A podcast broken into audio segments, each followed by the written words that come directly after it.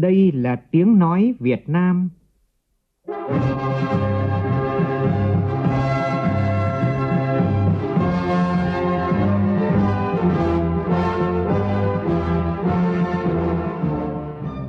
là tiếng nói Việt Nam, phát thanh từ Hà Nội, thủ đô nước Cộng hòa xã hội chủ nghĩa Việt Nam.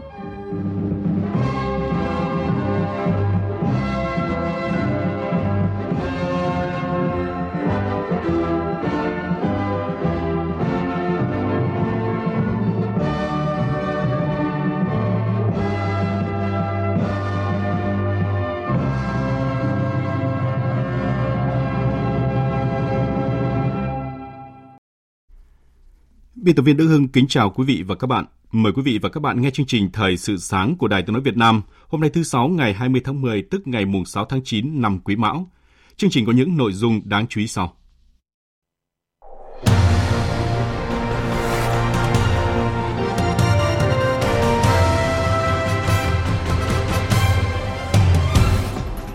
Chủ tịch nước Võ Văn Thưởng hội kiến Bí thư Ban Bí thư Đảng Cộng sản Trung Quốc Thái Kỳ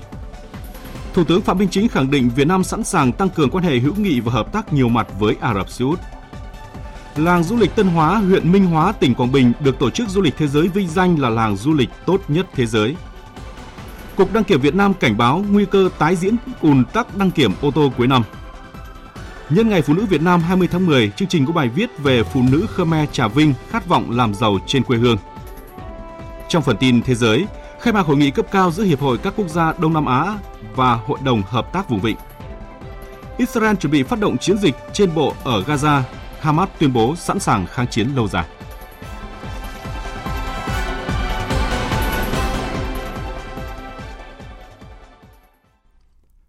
Bây giờ là nội dung chi tiết.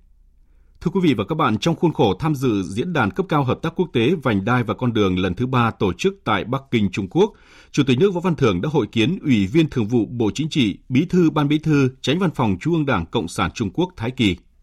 Tin của phóng viên Vũ Dũng. Tại hội kiến, Chủ tịch nước Võ Văn Thưởng khẳng định Đảng, Nhà nước và nhân dân Việt Nam coi trọng việc củng cố và phát triển quan hệ đối tác hợp tác chiến lược toàn diện với Đảng, Nhà nước và nhân dân Trung Quốc coi đây là lựa chọn chiến lược và ưu tiên hàng đầu trong đường lối đối ngoại độc lập, tự chủ, đa phương hóa, đa dạng hóa của Việt Nam. Chủ tịch nước đề nghị thời gian tới, hai bên tiếp tục phối hợp chặt chẽ, chuẩn bị tốt cho các hoạt động trao đổi đoàn cấp cao, tăng cường hợp tác giữa các bộ, ban ngành địa phương hai nước, thúc đẩy hợp tác thực chất trên các lĩnh vực, duy trì đà phát triển tốt đẹp trong hợp tác về kinh tế, thương mại. Đề nghị Trung Quốc tiếp tục tạo điều kiện thuận lợi, mở rộng nhập khẩu các mặt hàng nông sản của Việt Nam, tăng cường đầu tư tại Việt Nam với các dự án lớn, tiêu biểu cho trình độ phát triển của Trung Quốc,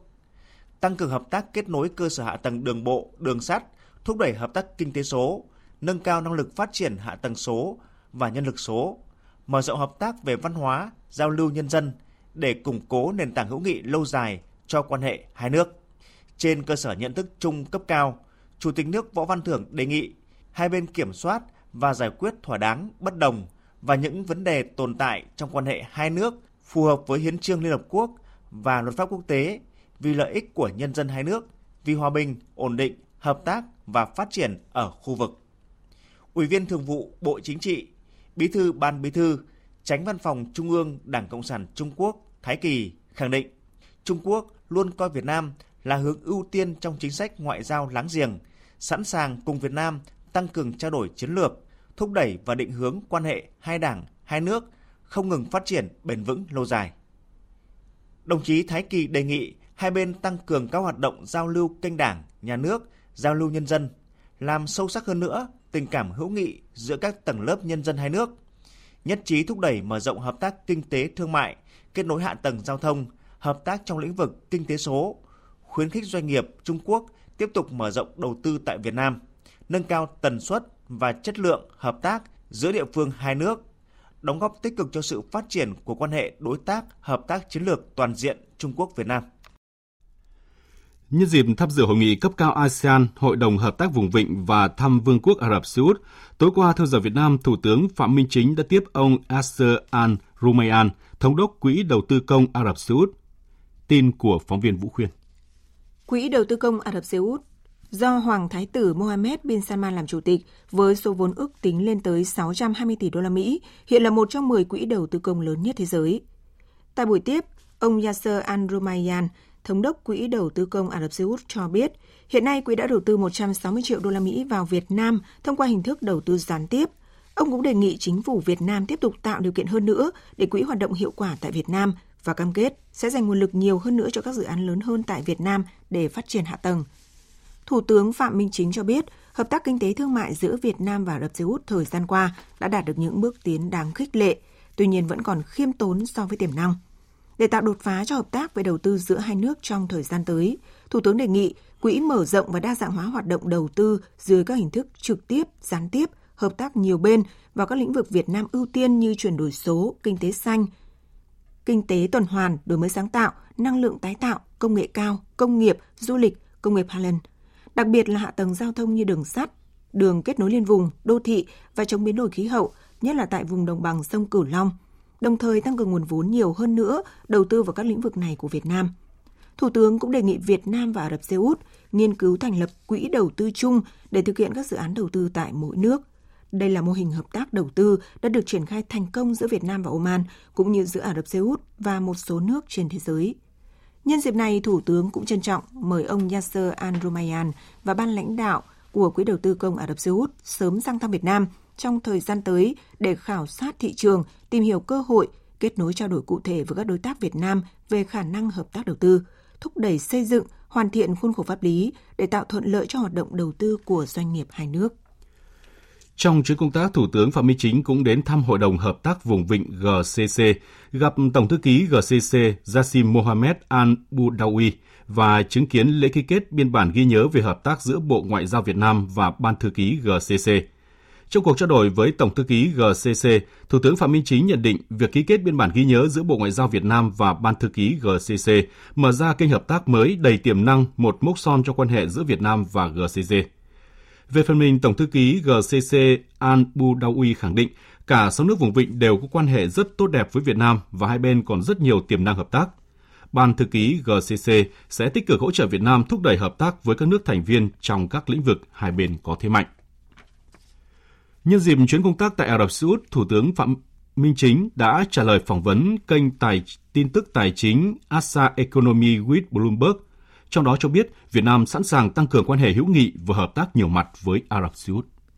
Theo Thủ tướng Phạm Minh Chính, hai bên còn nhiều dư địa hợp tác, nhiều tiềm năng thế mạnh có thể bổ sung hỗ trợ lẫn nhau, nhất là trong những lĩnh vực ưu tiên của mỗi bên. Thủ tướng Phạm Minh Chính khẳng định Việt Nam coi trọng và sẵn sàng tăng cường hơn nữa quan hệ hữu nghị và hợp tác nhiều mặt với Ả Rập Xê Út, trong đó có hợp tác, ủng hộ trong quá trình triển khai chiến lược tầm nhìn 2030 của Ả Rập Xê Út.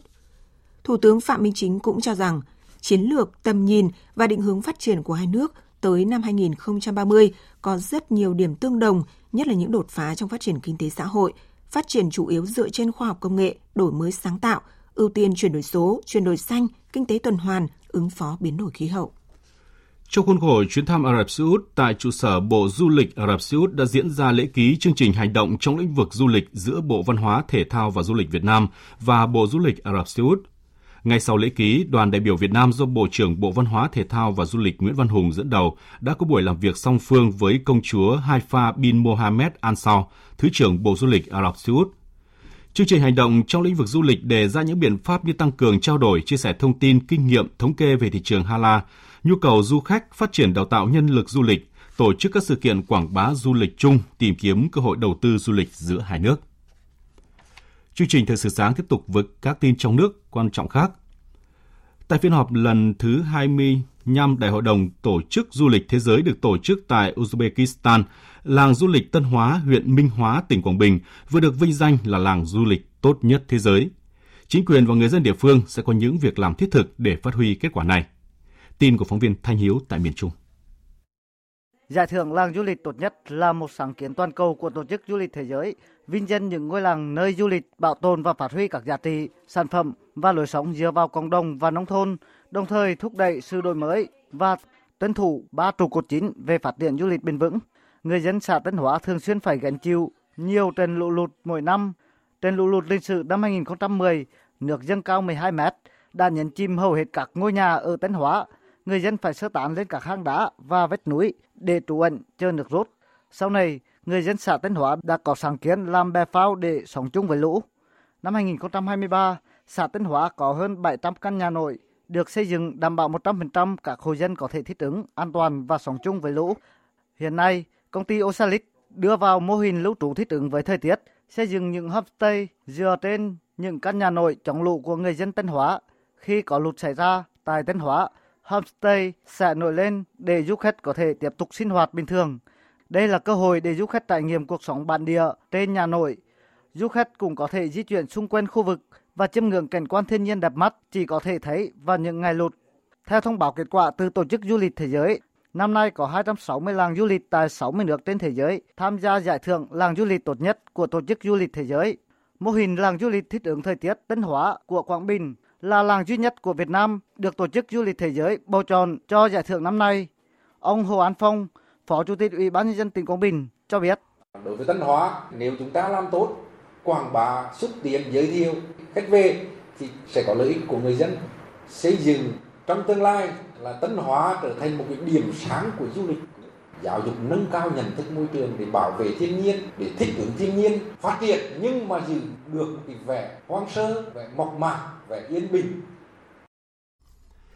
sau thành công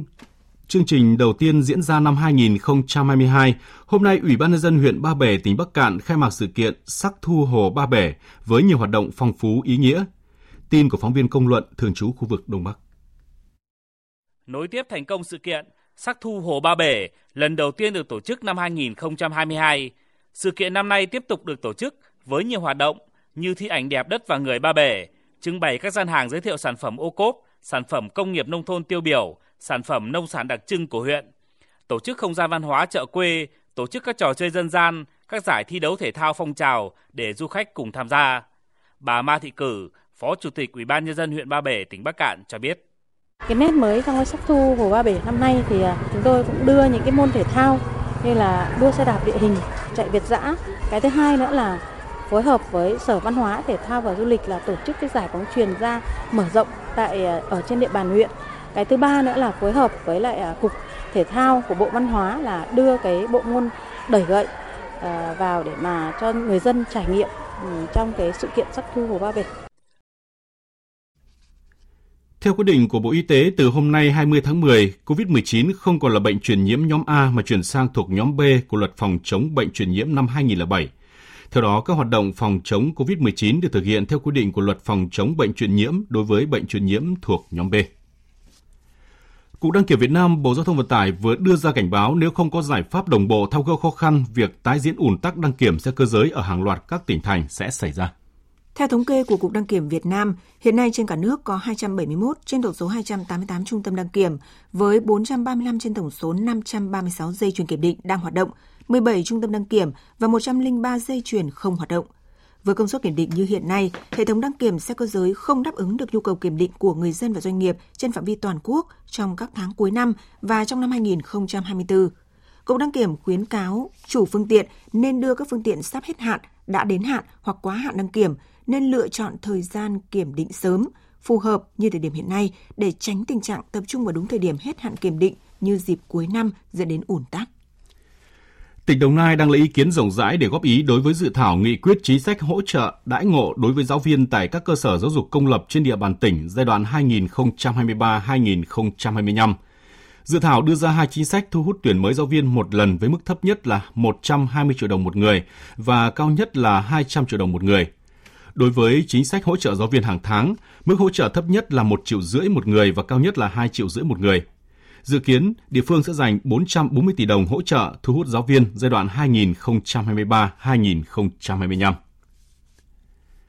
Thưa quý vị và các bạn, hôm nay 20 tháng 10 là ngày kỷ niệm và tôn vinh phụ nữ Việt Nam. Trong suốt chiều dài lịch sử, người phụ nữ Việt Nam đã và đang khẳng định được vị thế quan trọng trong sự nghiệp bảo vệ, xây dựng và phát triển đất nước. Ngày nay đã xuất hiện ngày càng nhiều phụ nữ làm chủ doanh nghiệp với khát vọng vươn lên làm giàu cho quê hương. Chúng ta cùng phóng viên Thạch Sa Oanh, thường trú khu vực đồng bằng sông Cửu Long, đến với tỉnh Trà Vinh để cùng nghe câu chuyện vượt khó vươn lên của nhiều chị là người dân tộc Khmer. Sinh ra tại xã Đình An, nơi có cảng cá lớn nhất tỉnh Trà Vinh, nhưng chị Thạch Thị The, dân tộc Khmer, mới ăn nên làm ra cách này mấy năm khi chị mạnh dạn khởi nghiệp bằng nghề làm cá khô các loại. Hiện trung bình mỗi tháng cơ sở cá khô Thành The cung ứng cho thị trường hơn một tấn cá khô và mật đủ loại. Chị Thạch Thị The chia sẻ. Thì à, chủ yếu là chọn con cá tươi, đánh bắt từ ở biển mình về nè. Thì uh, cá tươi rồi mình làm ra thì nó được cái bảo đảm cái an toàn thực phẩm, nó vệ sinh. Thì uh, chủ yếu mình làm thì phải sạch, đâu đó đàng hoàng rồi mình mới đóng gói lại, bảo quản nó được lâu á. Mấy hôm nay làm cũng được á. Còn chị Thạch Thị Di, ở xã Phước Hảo, huyện Châu Thành, một trong những phụ nữ khởi nghiệp thành công với nghề làm bánh tét truyền thống được mẹ chị truyền lại. Để đáp ứng nhu cầu của người tiêu dùng, chị Di đã từng bước cải tiến mẫu mã bao bì và chế biến nên sản phẩm không chỉ ngon, bắt mắt mà còn bảo quản được lâu hơn. Với sự hỗ trợ của các sở ngành tỉnh, đặc biệt là Hội Liên hiệp Phụ nữ, đã tạo điều kiện cho chị tham gia. Hiện trung bình mỗi ngày cơ sở bánh tét chính di sản xuất từ 200 đến 300 bánh, riêng dịp lễ Tết Mỗi ngày cơ sở cha ra lò từ 5.000 đến 7.000 bánh. Mặc dù sản xuất với số lượng lớn, nhưng các khâu quan trọng, cơ sở vẫn thực hiện theo đúng cách truyền thống để giữ được hương vị vốn có. Dừng dồ đồ phải có xuất xứ nguồn gốc. Nguyên liệu đầu vào phải có xuất xứ, nguồn gốc rõ ràng. Nhân công làm việc trực tiếp cũng phải đảm bảo an toàn vệ sinh thực phẩm. Hiện cơ sở đang đặt mục tiêu nâng giá trị thương hiệu cho đạt được sản phẩm ô có 4 sao, đặc biệt là giữ được nét đặc trưng của bánh truyền thống. Giữ bản uh, truyền thống. Từ năm 2017 đến nay, Hội Liên hiệp Phụ nữ Trà Vinh đã hỗ trợ hơn 52 tỷ đồng cho 1.600 phụ nữ khởi sự kinh doanh và khởi nghiệp. Đặc biệt, Trà Vinh đã ra mắt câu lạc bộ nữ doanh nhân tỉnh Trà Vinh phối hợp với dự án phát triển doanh nghiệp nhỏ và vừa tỉnh Trà Vinh tổ chức chuyến tham quan, học tập, trao đổi kinh nghiệm thực hiện mô hình phụ nữ khởi nghiệp tại một số tỉnh trong khu vực. Chị Kiên Thị Minh Nguyệt, Chủ tịch Hội Liên hiệp Phụ nữ Trà Vinh cho biết. Hội tiếp tục chỉ đạo các cấp hội thực hiện tốt các cái hoạt động hỗ trợ khởi nghiệp, đặc biệt là các cái mô hình có hiệu quả. À, thứ hai nữa đó là à, tiếp tục phối hợp với các sở ngành hỗ trợ à, kết nối chuỗi cung ứng sản phẩm tiềm năng của địa phương nhằm tạo thương hiệu và mở rộng thị trường, đưa những cái sản phẩm chủ lực của tỉnh à, để mà khẳng định vai trò vị thế của phụ nữ trong tiến trình phát triển kinh tế. Thời sự VOV nhanh, tin cậy, hấp dẫn. Thưa quý vị và các bạn, hôm nay hội nghị cấp cao giữa Hiệp hội các quốc gia Đông Nam Á ASEAN và Hội đồng Hợp tác Vùng Vịnh GCC diễn ra lần đầu tiên kể từ khi hai bên thiết lập quan hệ vào năm 1990. Hội nghị được kỳ vọng sẽ giúp hai bên thiết lập những khuôn khổ hợp tác mới thực chất và hiệu quả hơn, tương xứng với tiềm năng và vị thế hiện nay của GCC và ASEAN giữa lúc tình hình thế giới chuyển biến nhanh chóng và phức tạp. Tin của phóng viên Đình Nam. ASEAN và GCC thiết lập quan hệ từ năm 1990 và từ đó đến nay đã có nhiều cuộc gặp chính thức và không chính thức ở cấp bộ trưởng ngoại giao, cùng những chuyến thăm lẫn nhau của tổng thư ký hai khối khu vực. Tuy nhiên, đây là lần đầu tiên hội nghị cấp cao ASEAN GCC diễn ra. Thời điểm tổ chức hội nghị có ý nghĩa quan trọng, xét về hoàn cảnh mà khu vực này đang trải qua. Mục tiêu chính của hội nghị là tăng cường hợp tác chiến lược giữa các nước vùng vịnh và khu vực châu Á, bao gồm Đông Nam Á. Bà Saron Sea, chuyên gia của Trung tâm Nghiên cứu ASEAN kỳ vọng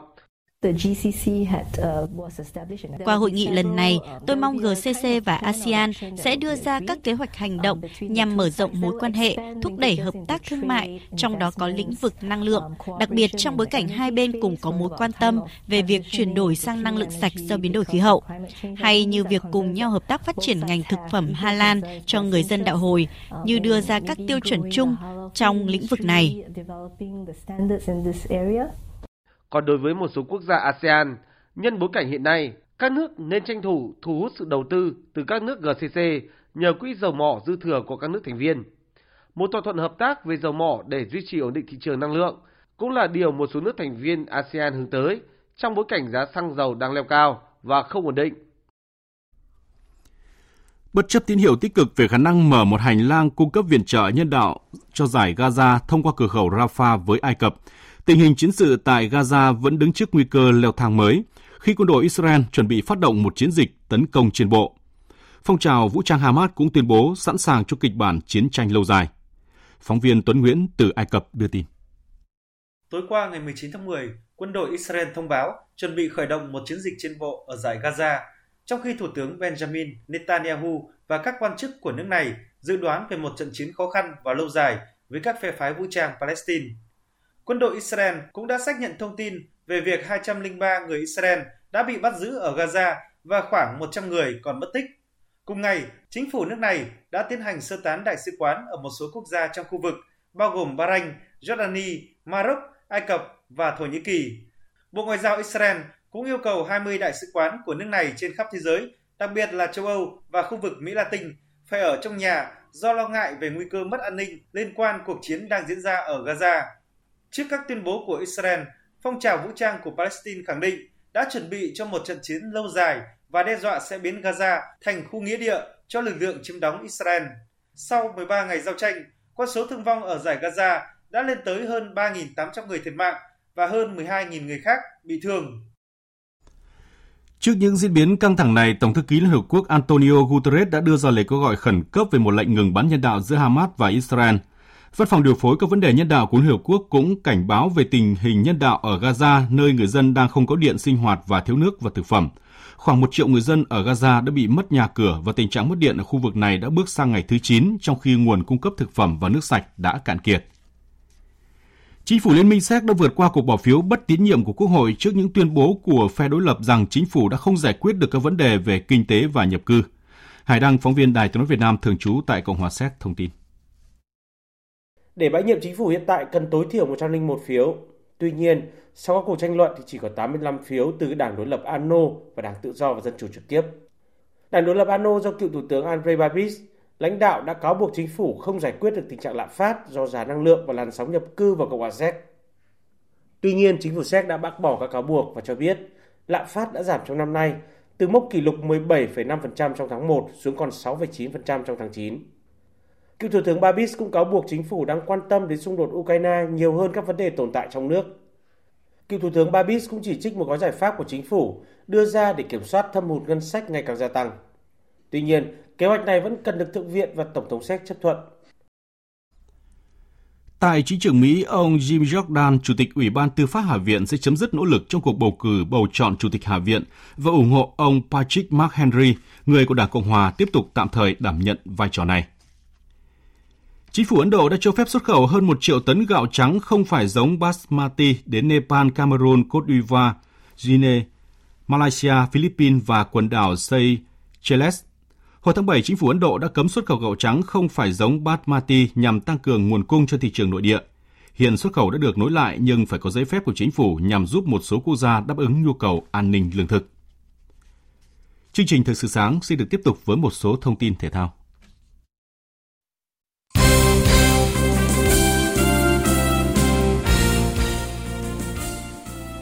Indonesia là đội bóng cuối cùng góp mặt vòng loại thứ hai World Cup 2026 sau khi hạ Brunei tổng tỷ số 12-0.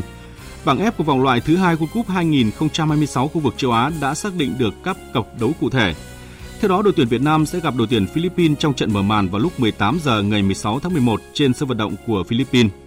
Sau đó 5 ngày, thầy trò huấn luyện viên Chusie trở về sân nhà Mỹ Đình tiếp đội tuyển Iraq vào 19 giờ ngày 21 tháng 11. Sau hai trận này phải tới tháng 3 năm sau, đội tuyển Việt Nam mới đá tiếp với hai trận lượt đi và về với Indonesia. Đến tháng 6 năm 2024, Việt Nam gặp Philippines ở lượt về trước khi làm khách của Iraq.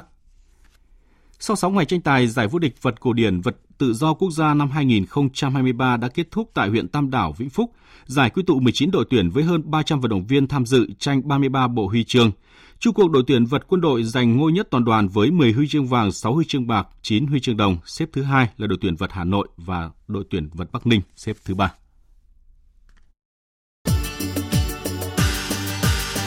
Dự báo thời tiết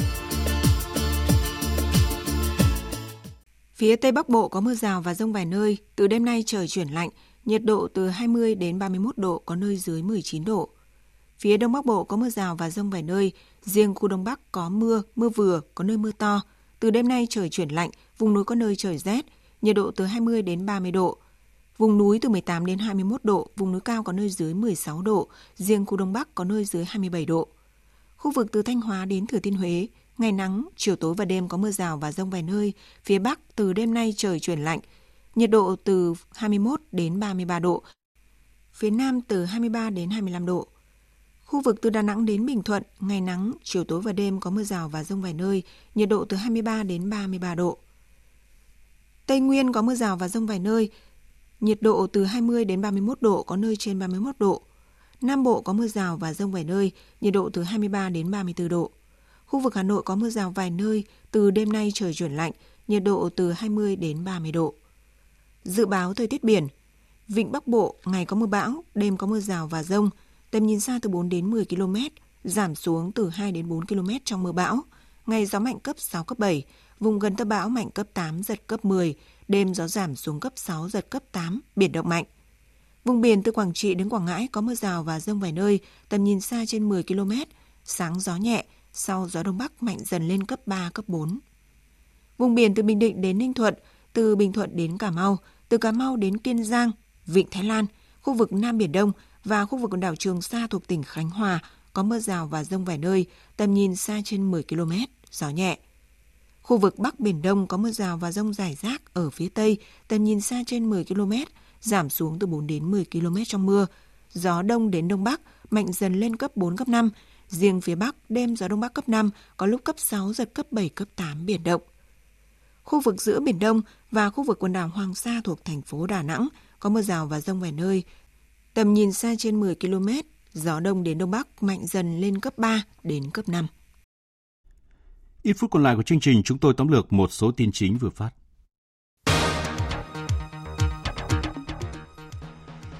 Trả lời phỏng vấn kênh tin tức tài chính Asa Economy with Bloomberg của Ả Rập Xê Út, Thủ tướng Phạm Minh Chính cho biết hai bên còn nhiều dư địa hợp tác, nhiều tiềm năng thế mạnh có thể bổ sung hỗ trợ lẫn nhau, nhất là trong những lĩnh vực ưu tiên của mỗi bên. Việt Nam sẵn sàng tăng cường quan hệ hữu nghị và hợp tác nhiều mặt với Ả Rập Xê Út. Cục đăng kiểm Việt Nam cảnh báo nguy cơ tái diễn ùn tất đăng kiểm cuối năm vì công suất hệ thống đăng kiểm hiện nay không đáp ứng được nhu cầu kiểm định và nhiều nơi đang thiếu đăng kiểm viên. Cục đăng kiểm khuyến cáo chủ phương tiện sớm đưa phương tiện đi kiểm định, tránh ùn tắc như dịp cuối năm ngoái. Hôm nay khai mạc hội nghị cấp cao giữa hiệp định, Hiệp hội các quốc gia Đông Nam Á và Hội đồng hợp tác vùng vịnh. Hội nghị được kỳ vọng sẽ giúp hai bên thiết lập những khuôn khổ hợp tác mới thực chất và hiệu quả hơn, tương xứng với tiềm năng và vị thế hiện nay. Tới đây chúng tôi cũng xin kết thúc chương trình Thời sự sáng nay của Đài Tiếng nói Việt Nam. Chương trình do các biên tập viên Đức Hưng, Bùi Chuyên, phát thanh viên Quỳnh Anh, kỹ thuật viên Hà Hùng phối hợp sản xuất và thực hiện, chịu trách nhiệm nội dung Hoàng Trung Dũng.